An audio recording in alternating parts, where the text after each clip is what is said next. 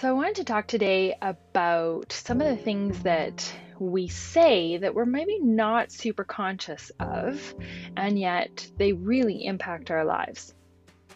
So, where I live, we attach emotions to the weather.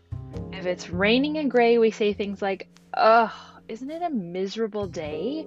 Or it's just so gloomy outside. Or, you know, I just can't wait for the sun. It's just so depressing. So we've totally um, attached emotions to something that is non emotional. So we have rain from about November until the end of March fairly consistently. And sometimes we have what we call Juneuary, which is our way of saying that June is just like January for clouds, rain, and the cold. We talk about the weather so much. It's totally a normal conversation starter when meeting someone new, or when we're talking with an old friend, or when going to a party, or whatever. We just, it's what we talk about, and we totally attach emotions to it. Where you live, this may not be part of your daily repertoire, but perhaps you have something else in your life that you animate and attach emotions to. So, something that you don't necessarily have control over that you've noticed impacts your mood. You maybe it's the economy or the housing market or your neighborhood. Have you ever said things like the economy is so depressing or the housing market is going bonkers, it's going crazy. Or my neighborhood is so unfriendly. We make these blanket statements, right? So we tend to attach feelings and thoughts to things that don't actually have emotions. Yet, what we say and what we declare impacts how we personally feel. So, if we say that the weather is bad, ugly, nasty, miserable, this can actually impact our mood. Words have power. Whatever we speak over ourselves, or over someone else, or over something, it has the power to influence our mood, it has the power to influence our beliefs, and ultimately how we live our lives. And often we don't even know what we've bought into as a culture. It's such a way of life for us to be negative or to trash talk about things or to pour on the negative thoughts towards ourselves, right? And then we're just not even aware of this.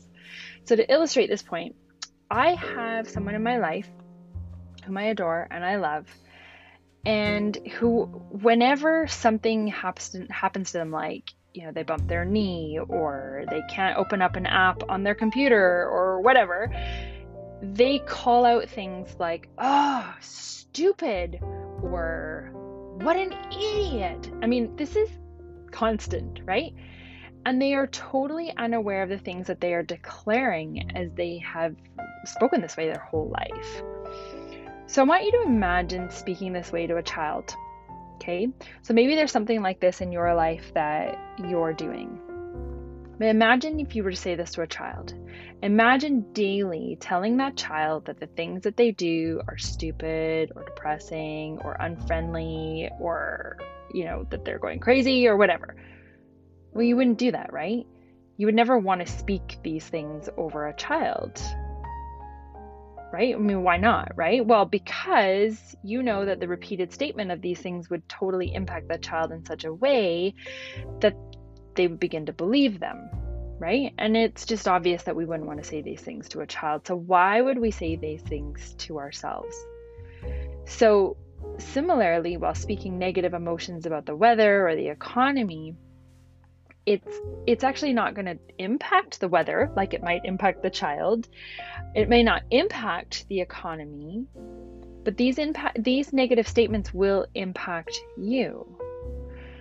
And the more you speak them the more you will feel the way you describe the external environment to be. So just like a child who hears and hears negative statements over and over, they may begin to internalize these false statements you too will also internalize the emotions that you're declaring out loud about the environment and anything you declare about yourself. So even in jest, right? Like even when you're joking around or you know saying something and it, you're saying it sarcastically or in a funny way or whatever your brain will hear whatever is said and will wire that into your beliefs about yourself or your environment one of the reasons i'm talking about this today is because there are some areas in my life where I know it's crucial that I begin to reshape my language about things that are external to me and my language about things that are internal to me as well. Because I know that the more that I speak the negative things out loud, the more that I think them, the more that it impacts how I'm feeling, and then it impacts my actions and it impacts my beliefs. So when I come from a place of love and compassion, I feel so much better than all that negative junk, that negative garbage. So, here's my big secret to changing my thought patterns, and perhaps this will help you with changing your thought patterns. So, the first thing is to recognize the shadow or the negative thought. The second thing is to recognize it again. The third secret is to then again recognize it. Now, the fourth thing is by this point, I'm now ready to change it, and perhaps you will be too. It's really in the recognizing it and then recognizing it again and then hmm, noticing it again and again that we are finally aware of, oh, okay, wait a second. Now, what do I need to do? So now I decide what I want to think.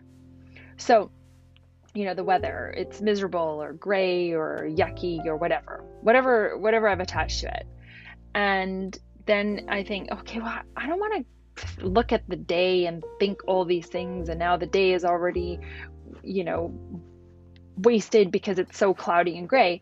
What i actually want to think is hey i like the rain. It's kind of fun to be like a kid and splash around in the puddles and you know, it's what makes the trees so beautiful and the mountains so green, and it's what makes everything so lush around me. So, what I do is I decide what I want to think about something, like the weather, and then I start saying those things over and over and over and over again in my mind until those become the dominant thoughts.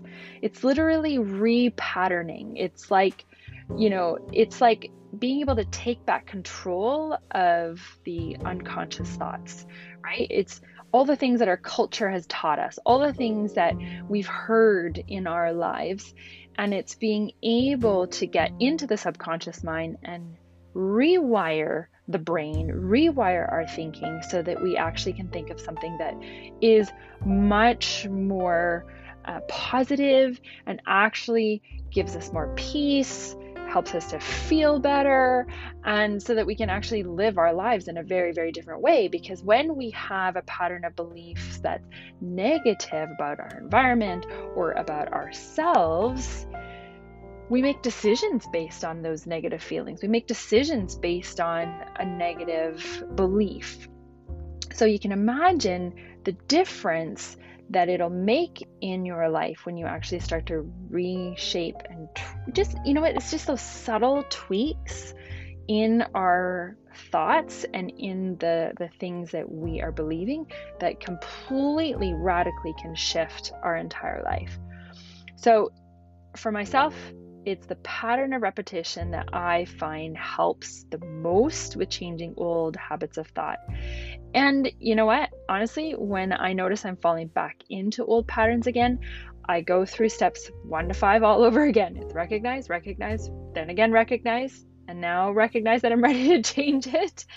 And then decide what I actually want to think and feel about something. So, how about you? Have you noticed anything in your life that you have attached negative emotions to? Have you noticed how that makes you feel? What's your secret for switching your pattern of thinking? Head on over to my blog at kimberlychalmers.com and please post your comments there.